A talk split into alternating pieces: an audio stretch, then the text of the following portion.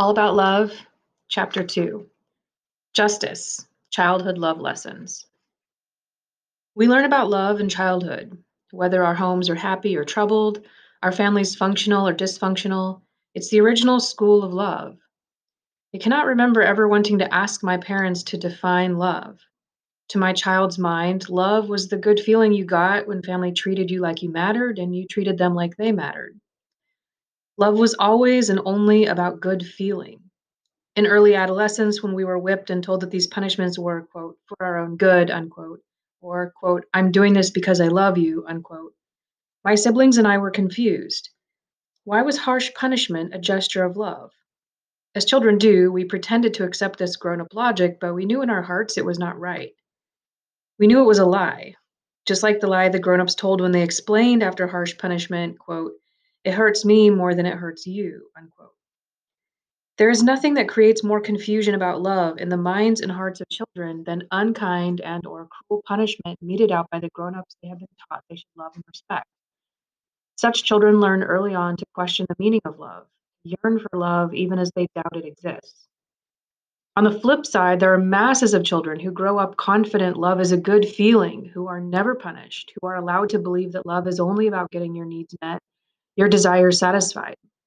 In their child's mind, love is not about what they have to give, love is mostly something given to them. When children like these are overindulged, either materially or by being allowed to act out, this is a form of neglect. These children, though not in any way abused or uncared for, are usually as unclear about love's meaning as their neglected and emotionally abandoned counterparts. Both groups have learned to think about love primarily in relation to good feelings, in the context of reward and punishment. From early childhood on, most of us remember being told we were loved when we did things pleasing to our parents, and we learned to give them affirmations of love when they pleased us. As children grow, they associate love more with acts of attention, affection, and caring. They still see parents who attempt to satisfy their desires as giving love. Children from all, classes tell me that they love their parents and are loved by them, even those who are being hurt or abused. When asked to define love, small children pretty much agree that it's a good feeling, quote, like when you have something to eat that you really like, unquote, especially if it's your favorite. They will say, quote, my mommy loves me because she takes care of me and helps me do everything right, unquote. When asked how to love someone, they talk about giving hugs and kisses, being sweet and cuddly. The notion that love is about getting what one what one wants, whether it's a hug or a new sweater or a trip to Disneyland, is a way of thinking about love that makes it difficult for children to acquire a deeper emotional understanding. We like to imagine that most children will be born into homes where they will be loved. The love will not be present if the grown ups who parent do not know how to love. Although lots of children are raised in homes where they are given some degree of care, love may not be sustained or even present. Adults ac- across lines of class, race, and gender indict the family. Their testimony conveys worlds of childhood where love was lacking, where chaos, neglect, abuse, and coercion reigned supreme. In her book, quote, Raised in Captivity Why Does America Fail Its Children? Lucia Hodgson documents the reality of lovelessness in the lives of a huge majority of children in the United States. Every day, thousands of children in our culture are verbally and physically abused, starved, tortured, and murdered. They are the true victims of intimate terrorism in that they have no collective voice and no rights. They remain the property of parenting adults to do with as they will. There can be no love without justice. Until we live in a culture that not only respects but also upholds basic civil rights for children, most children will not know love. In our culture, the private family dwelling is the one institutionalized sphere of power that can easily be autocratic and fascistic. As absolute rulers, parents can usually decide without any intervention what is best for their children. If children's rights are taken away in any domestic household, they have no legal recourse. Unlike women who can organize to protect sexist domination, demanding both equal rights and justice, children can only rely on well meaning adults to assist them if they are being exploited and oppressed in the home. We all know that, irrespective of class or race, other adults rarely intervene to question or challenge what their peers are doing with, quote, their, unquote, children. At a party, mostly of educated, well paid professionals, a multi generational, multiracial evening, the subject of disciplining kids by hitting was raised. Almost all the guests over 30 spoke about the necessity of using physical punishment. Many of us in the room had been smacked, whipped, or beaten as children. Men spoke the loudest in defense of physical punishment. Women, mostly mothers, talked about hitting as a last resort, but one that they deployed when necessary. As one man bragged about the aggressive beatings he had received from his mother, sharing that they had, quote, been good for him, unquote. I interrupted and suggested that he might not be the misogynistic women hater he is today if he had not been brutally beaten by a woman as a child. Although it's too simplistic to assume that just because we are hit as kids, we will grow up to be people who hit, I wanted the group to acknowledge that being physically hurt or abused by grown-ups when we are children has harmful consequences in our adult life. A young professional, the mother of a small boy, bragged about the fact that she did not hit, that when her son misbehaved, she clamped down on his flesh, pinching him until he got the message. But this too is a form of coercive abuse. The other guests supported this young mother and her husband in their methods. I was astounded. I was a lone voice speaking out for the rights of children. Later, with other people, I suggested that had we all been listening to a man tell us that every time his wife or girlfriend does something he does not like, he just clamps down on her flesh, pinching her as hard as he can, everyone would have been appalled. They would have seen the action as both coercive and abusive. Yet they could not acknowledge that it was wrong for an adult to hurt a child in this way. All the parents in that room claim that they are loving. All the people in that room were college educated. Most call themselves good liberals, supportive of civil rights and feminism. But when it came to the rights of children, they had a different standard. One of the most important social myths we must debunk if we are to become a more loving culture is the one that teaches parents that abuse and neglect can coexist with love. Abuse and neglect negate love. Care and affirmation, the opposite of abuse and humiliation, are the foundation of love. No one can rightfully claim to be loving when behaving abusively. Yet parents do this all the time in our culture. Children are told that they are loved even though they are being abused. It is a testimony to the failure of loving practice that abuse is happening in the first place. Many of the men who offer their personal testimony in Boyhood Growing Up Male tell stories of random violent abuse by parents that inflicted trauma. In his essay, quote, When My Father Hit Me, unquote, Bob Shelby describes the pain of repeated beatings by his dad, stating, quote, From these experiences with my father, I learned about the abuse of power. By physically hitting my mother and me, he effectively stopped us from reacting to his humiliation of us. We cease to protest his violation of our boundaries and his ignoring our sense of being individuals with needs, demands, and rights of our own. Unquote. Throughout his essay, Shelby expresses contradictory understandings about the meaning of love. On the one hand, he says, quote, I have no doubt that my father loved me, but his love became misdirected. He said he wanted to give me what he didn't have as a child, unquote. On the other hand, Shelby confesses, quote, what he most showed me, however, was his difficulty in being loved. All his life, he had struggled with feelings of being unloved. Unquote. When Shelby describes his childhood, it is clear that his dad had affection for him and also gave him care some of the time. However, his dad did not know how to give and receive love. The affection he gave was undermined by the abuse. Writing from the space of adult recollection, Shelby talks about the impact of physical abuse on his boyhood psyche. Quote, as the intensity of the pain of his hits increased, I felt the hurt in my heart. I realized what hurt me the most were my feelings of love for this man who was hitting me. I covered my love with a dark cloth of hate. Unquote. A similar story is told by other men in autobiographical narrative, men of all classes and races. One of the myths about lovelessness is that it exists only among the poor and deprived. Yet lovelessness is not a function of poverty or material lack. In homes where material privileges abound, children suffer emotional ne- neglect and abuse. In order to cope with the pain of wounds inflicted in childhood, most of the men in boyhood sought some form of therapeutic care. To find their way back to love, they had to heal. Many men in our culture never recover from childhood unkindness. Studies show that males and females who are violently humiliated and abused repeatedly with no caring intervention are likely to be dysfunctional and will be predisposed to abuse others violently.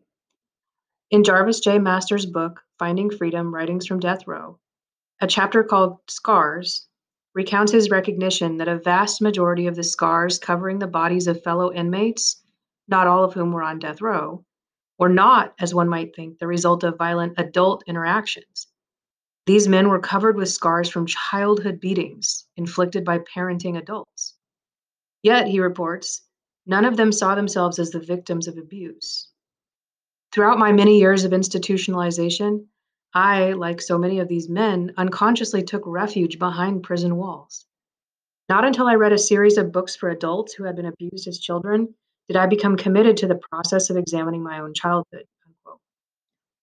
Organizing the men for group discussion, Masters writes, quote, I spoke to them of the pain I had carried through more than a dozen institutions and I explained how all these events ultimately trapped me in a pattern of lashing out against everything. Unquote.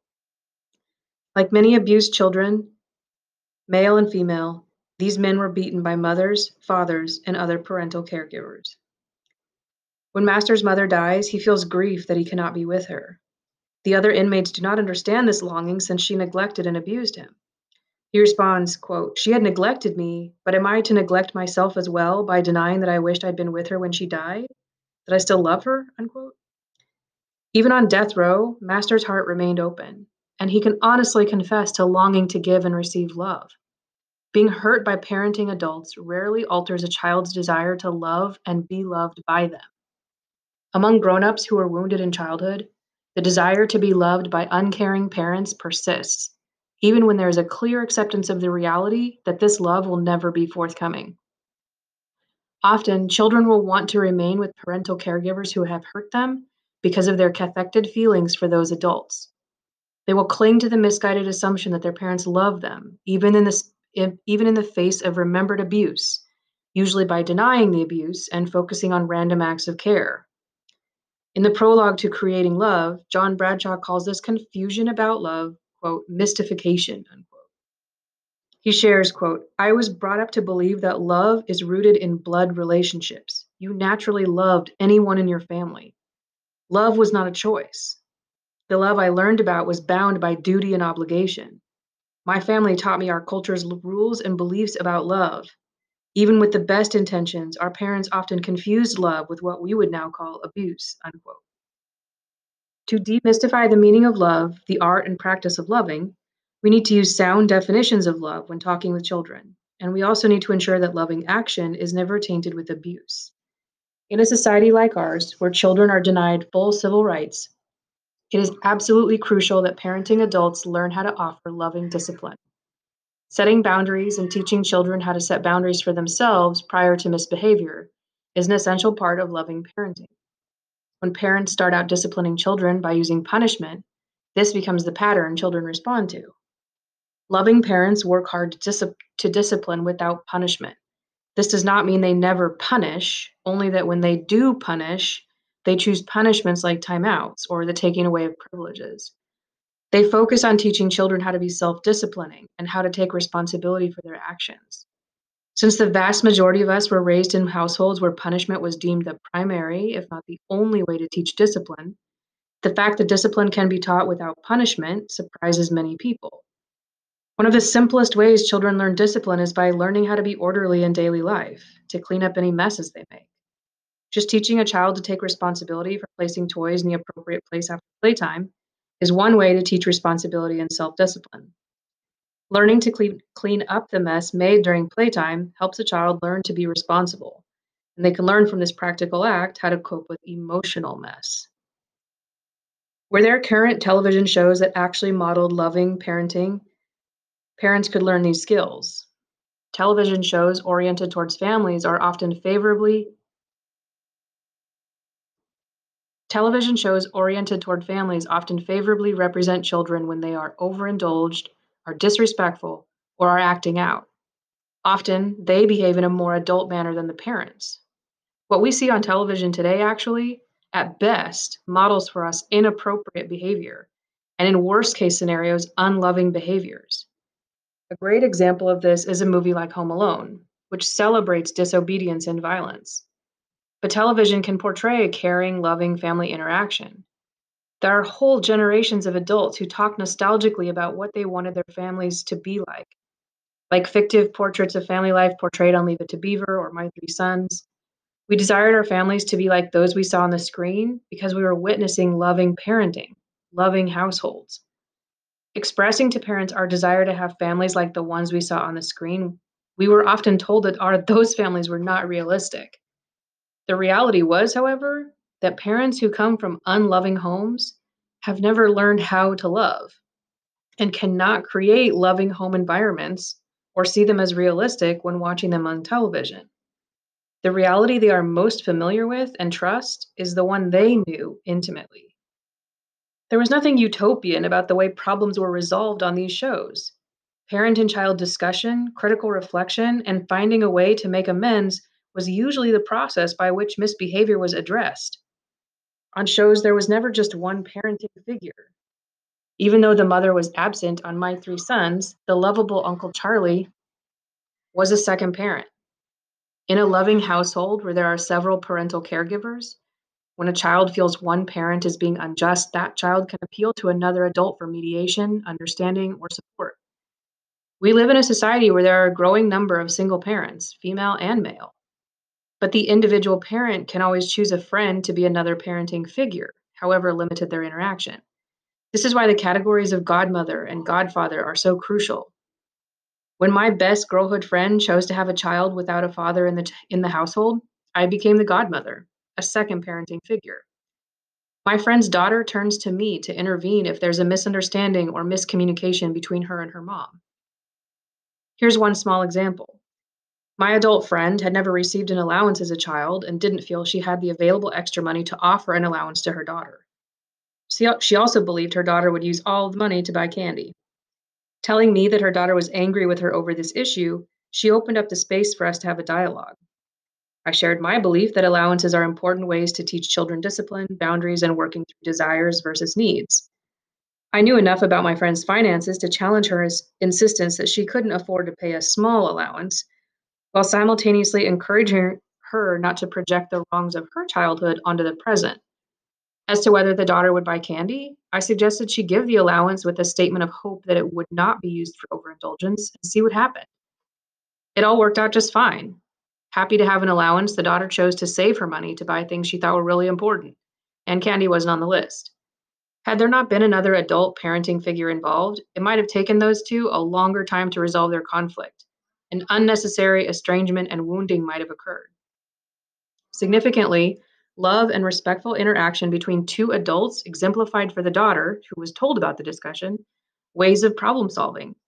By revealing her willingness to accept criticism and her capacity to reflect on her behavior and change, the, mo- the mother modeled for her daughter, without losing dignity or authority, the recognition that parents are not always right. Until we begin to see loving parenting in all walks of life in our culture, many people will continue to believe we can only teach discipline through punishment and that harsh punishment is an acceptable way to relate to children. Because children can innately offer affection or respond to affectionate care by returning it, it is often assumed that they know how to love and therefore do not need to earn, learn the art of loving. While the will to love is present in very young children, they still need guidance in the ways of love. Grown ups provide that guidance. Love is as love does, and it's our responsibility to give children love. When we love children, we acknowledge by our every action that they are not property, that they have rights, and that we respect and uphold their rights. Without justice, there can be no love.